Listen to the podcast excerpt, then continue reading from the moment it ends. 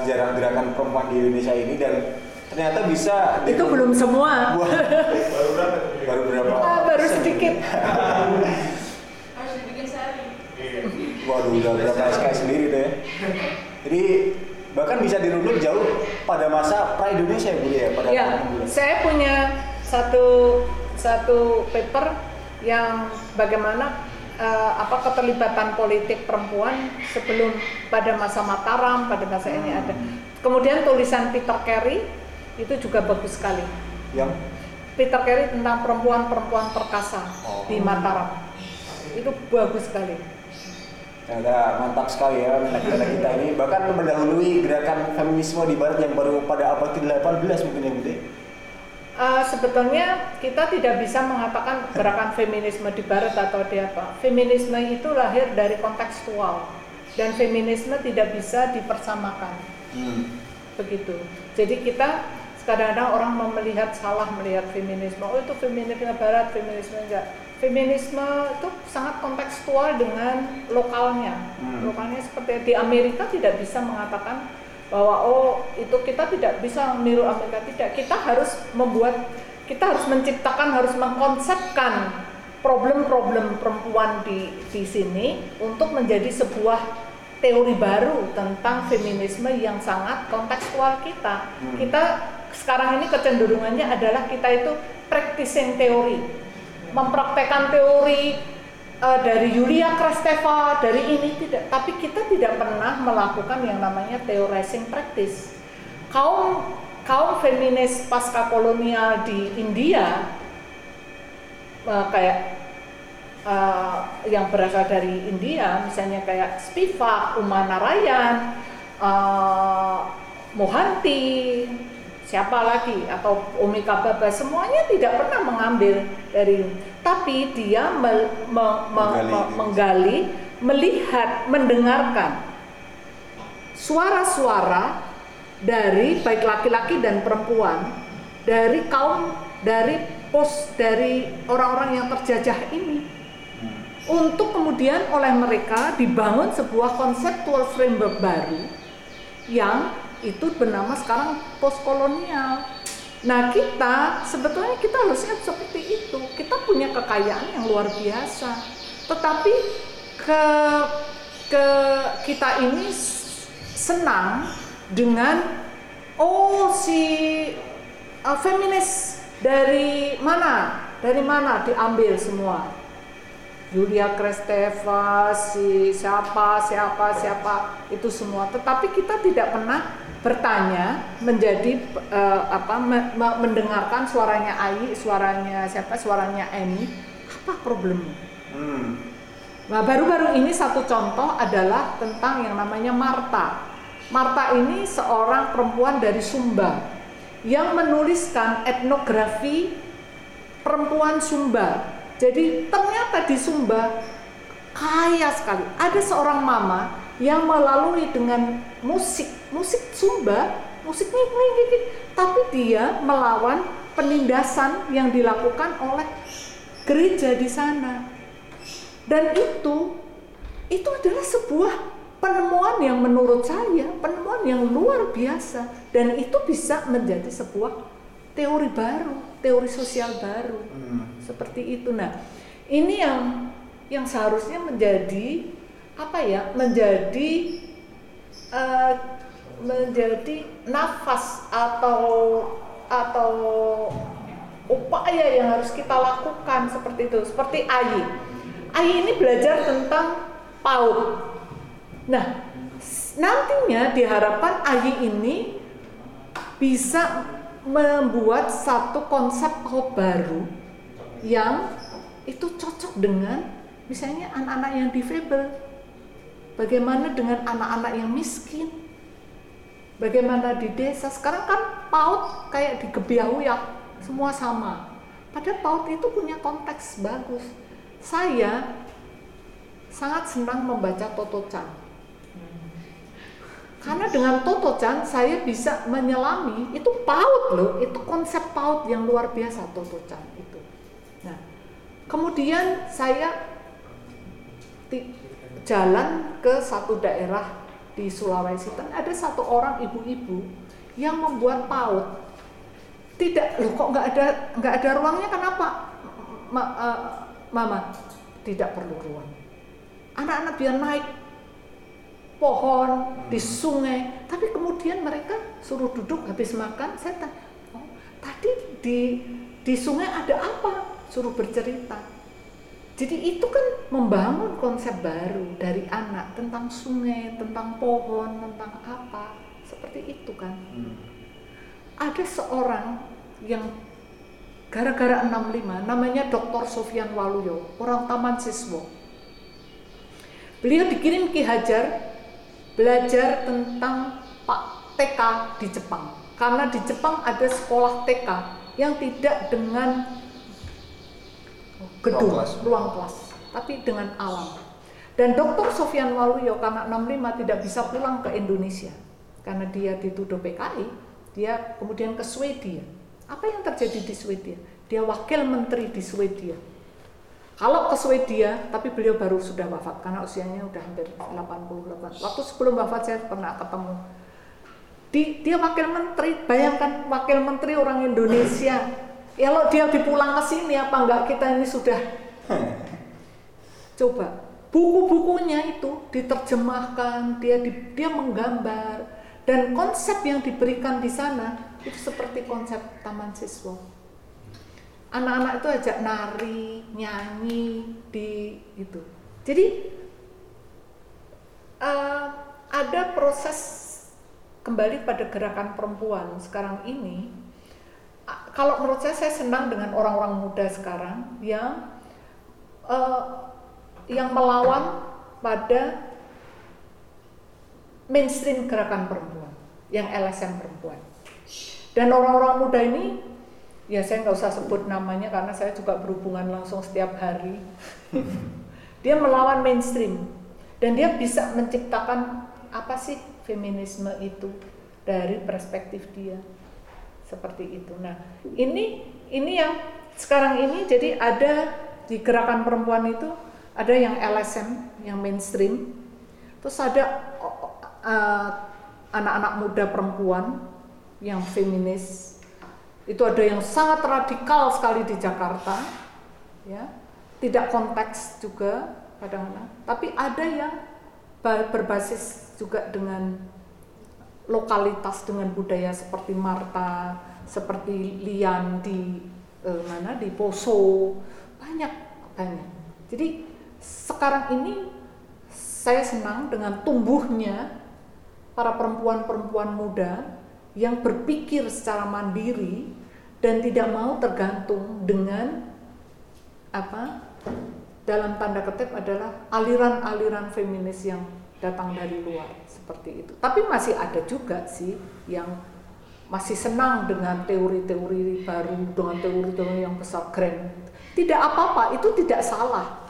Tapi kita mau harus menemukan sebuah konseptual framework yang berasal dari pengalaman-pengalaman perempuan dari narasi-narasi perempuan dan narasi-narasi perempuan itu narasi-narasi perempuan orang biasa begitu.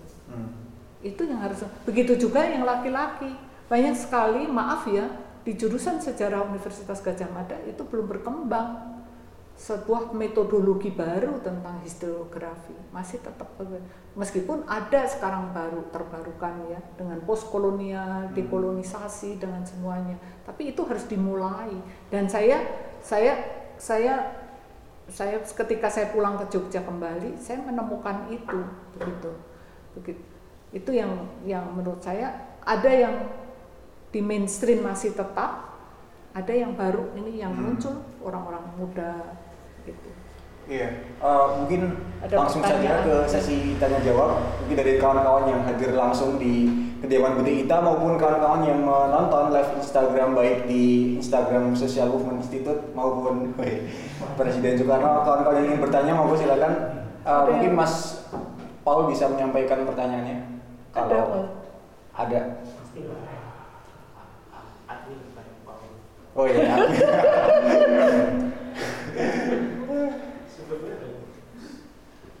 Ayo, belum ada ya? Tadi ada banyak sih bude cuman eh, cuman sekilas saja. Hmm. ini kan udah yang kedua live nya jadi udah habis satu jam. Oh. Nah, di sini rata-rata pada minta pada minta ini materi bude karena perlu dan lengkap aduh ya mungkin nanti bisa saya share di timeline Nanti saya edit dulu. oh ya Nanti saya edit dulu baru saya nanti saya kasih Ayi atau Ola atau Paul eh, saya edit dulu. untuk Eni. oh iya monggo mbak Eni Eh, ada yang pertama ini, eh, ini sebenarnya eh, kan sangat menarik banget.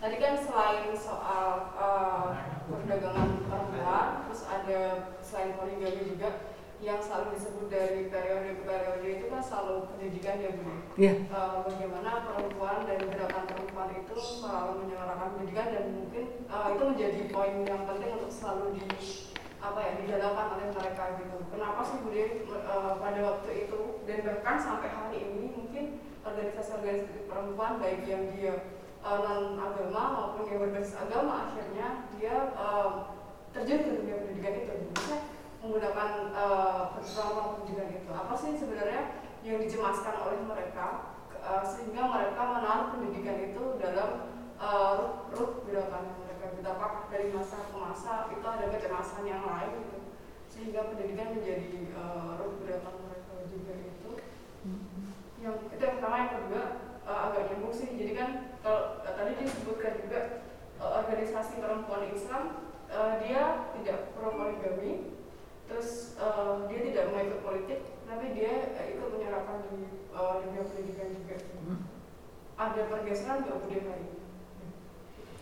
Kalau yang pertama, pendidikan itu menjadi media yang paling ampuh untuk bisa masuk.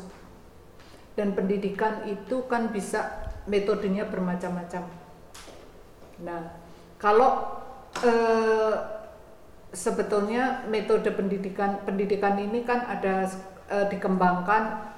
Artinya pertama adalah metode yang paling ampuh untuk bisa masuk ya. Bisa diterima. Dan dan itu sebagai metode ya. Tapi kemudian isinya itu yang berubah-ubah. Isinya yang berubah. Itu bisa dibuka nggak? Panas banget. Soalnya mesinnya hidup. Oh iya. Jadi isinya yang berubah.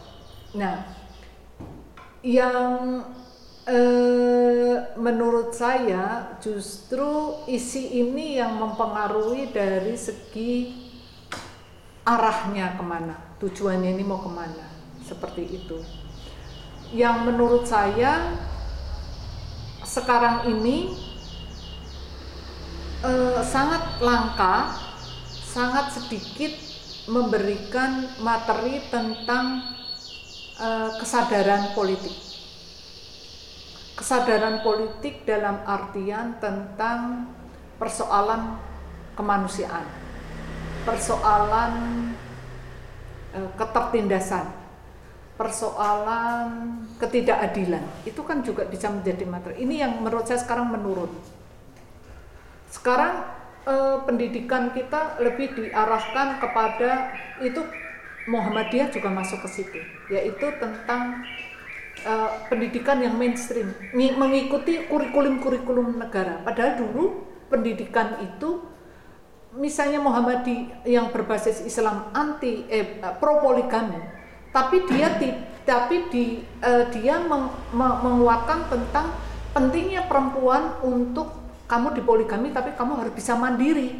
Artinya kamu pinter, kamu bisa punya usaha sehingga kamu tidak tergantung dengan eh, suamimu dan kemudian ketika kamu dicampakkan kamu bisa tetap mandiri. Sekarang pendidikannya adalah bukan memberikan bekal kemandirian, tetapi adalah justru kepasrahan. Itu yang menurut saya justru mundur. Kepasrahan pada perempuan kalau di poligami ya udah kamu berdoa, kemudian kamu kalau bisa pasrah, tawakal, gini-gini. Itu menurut saya mundur. Kalau dulu Muhammadiyah, meskipun dia pro poligami, dia memberikan gini, oke, okay, kamu di poligami, tapi kamu harus pinter ekonomi. Ada namanya tata, tata dia ada kok, ada ini ya, bikin menjahit apa-apa. Jadi di diberikan keterampilan, bukan kemudian kepasrahan menerima situasi itu. Itu yang mundur kalau menurut saya sekarang, mundur. Itu kemudian kalau pendidikan itu memang dipakai karena nganu, karena itu metode yang paling paling ampuh. Cuma kemudian sekarang kalau dulu zaman saya itu ada pendidikan yang berbasis namanya dari pendidikan pembebasan Paulo Freire ya. Itu kami belajar saya sekarang tidak melihat apakah pada belajar. Saya kalau LSM apa polover, kamu tahu nggak polover? Enggak.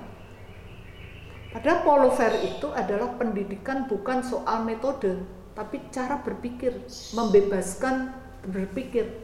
Membebaskan berpikir itu adalah menerima segala konsekuensi pilihan dari si anak didik.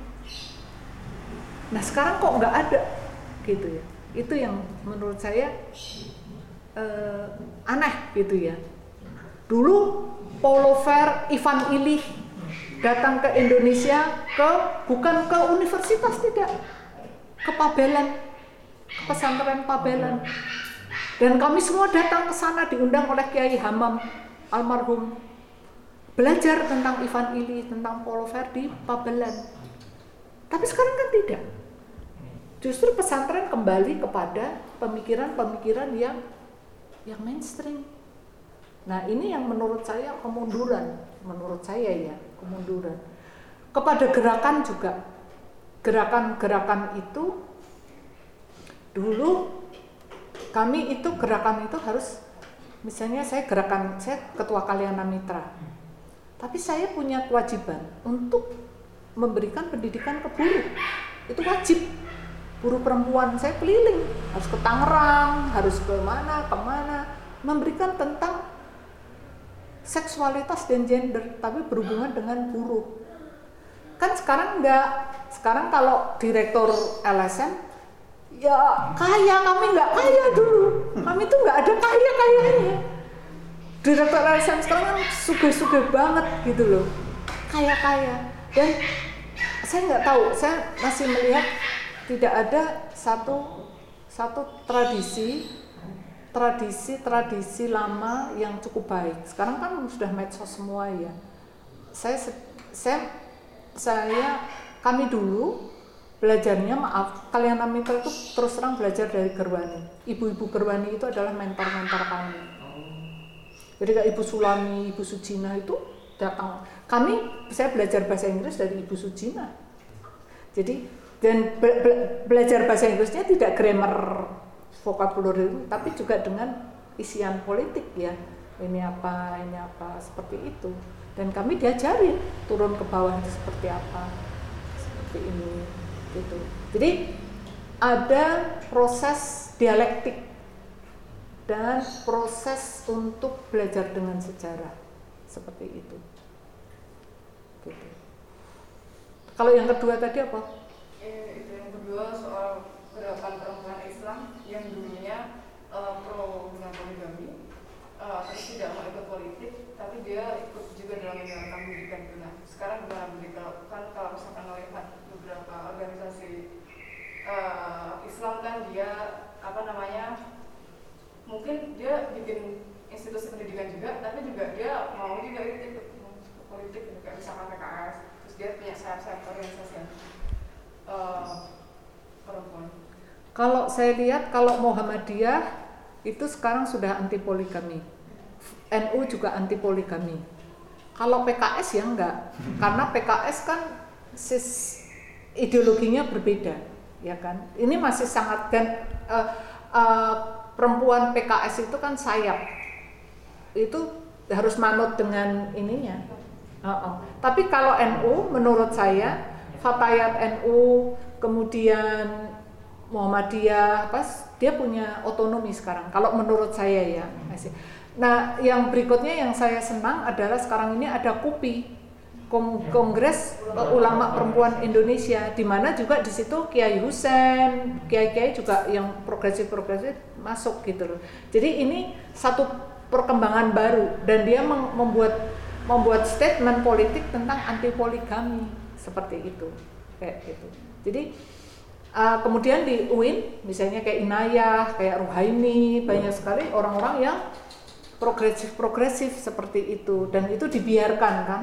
Begitu juga di di uh, apa di UIN Sarif Hidayatullah UIN Sarif Hidayatullah tahun 90 saya itu 94 saya sudah ngajar tentang kapitas selekta feminisme dan itu itu dimungkinkan begitu ya. Dan tokoh-tokoh kayak Sukidi, Farid, Safik Hasan itu adalah orang-orang yang bersama saya untuk membongkar tentang kapitas selekta feminisme.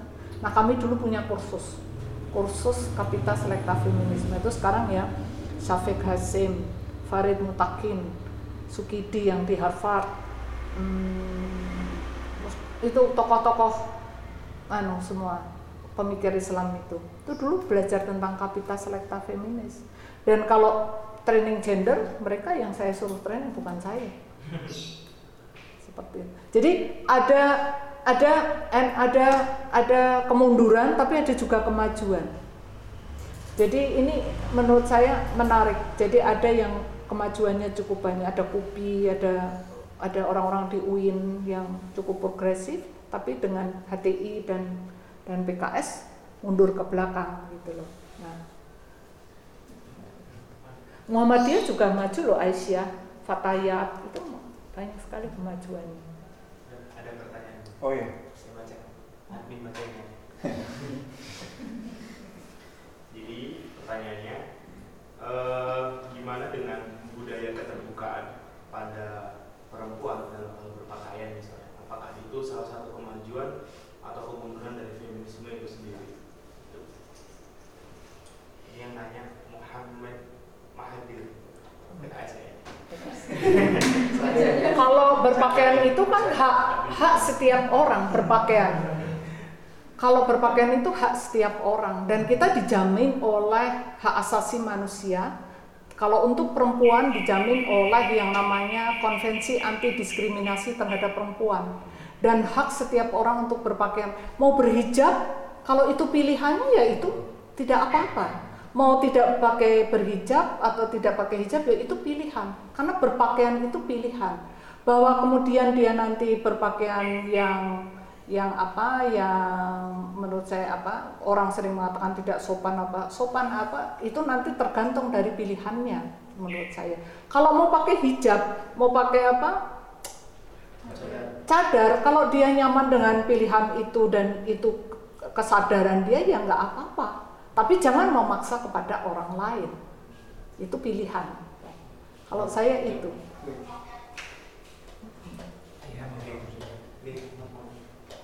Ya mungkin masih ada pertanyaan lagi, mungkin Dari satu sini. pertanyaan lagi untuk menutup diskusi pada sore hari ini.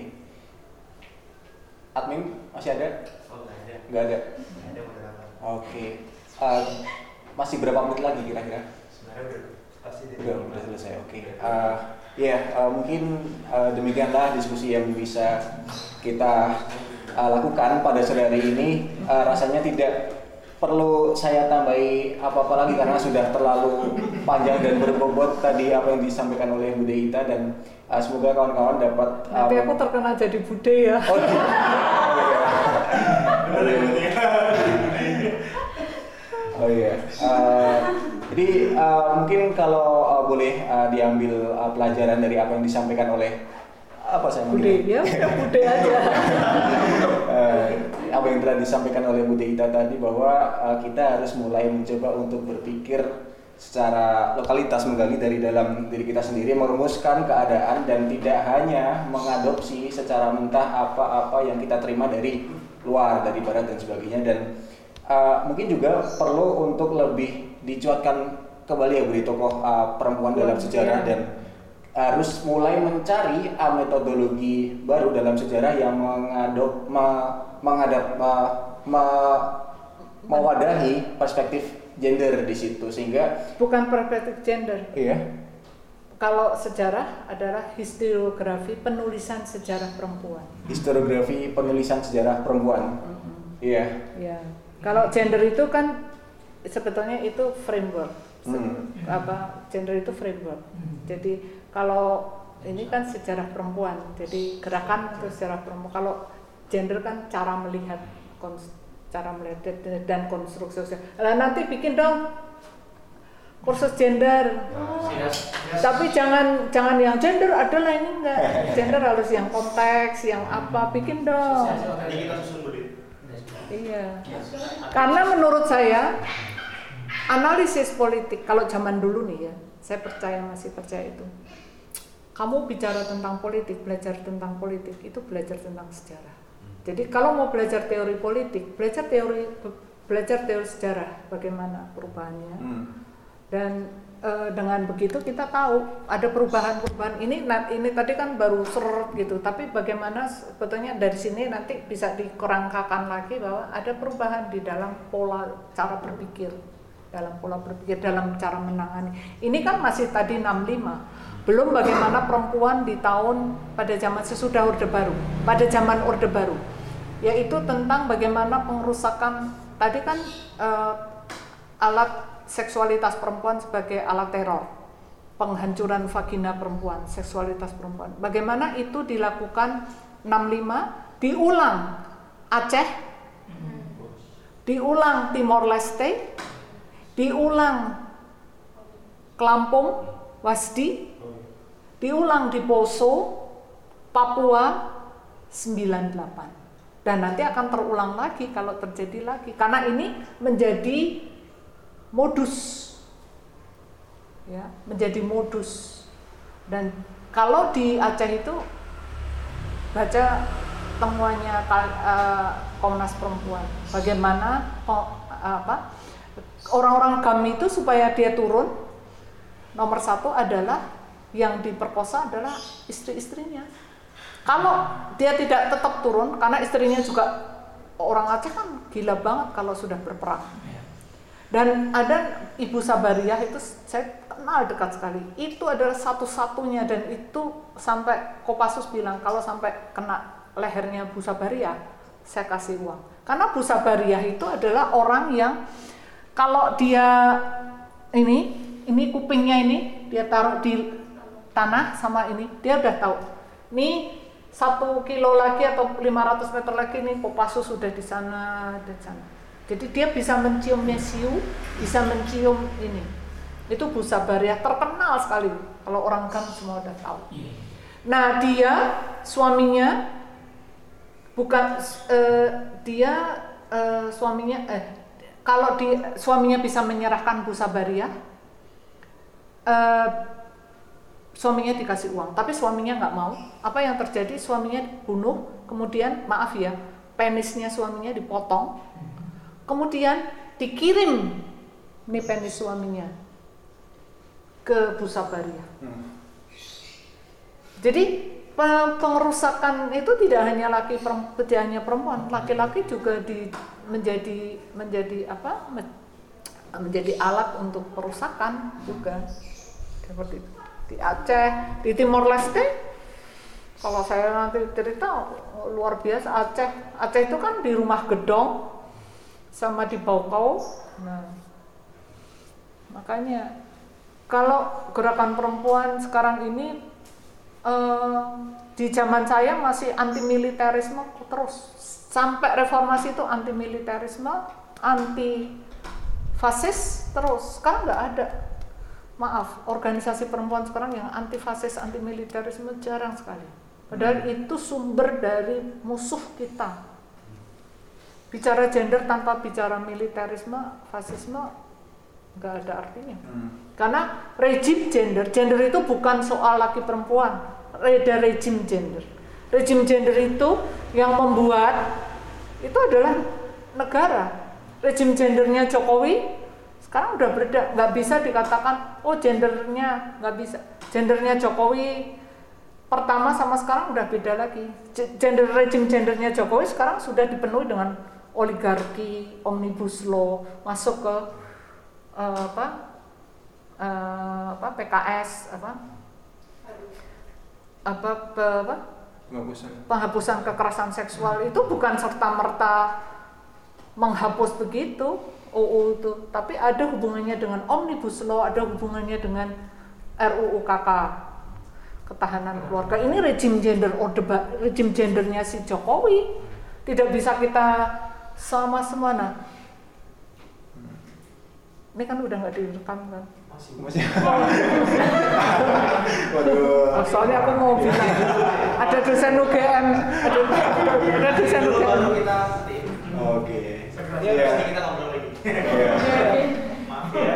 Ya mungkin itu dulu, itu dulu ya diskusi pada sore hari ini karena untuk mengupas uh, secara komprehensif gerakan perempuan mungkin perlu beberapa jilid diskusi serupa ya ke depan dan nantikan kursus gender dari SMI ya, yang akan diisi oleh Bude Ita juga.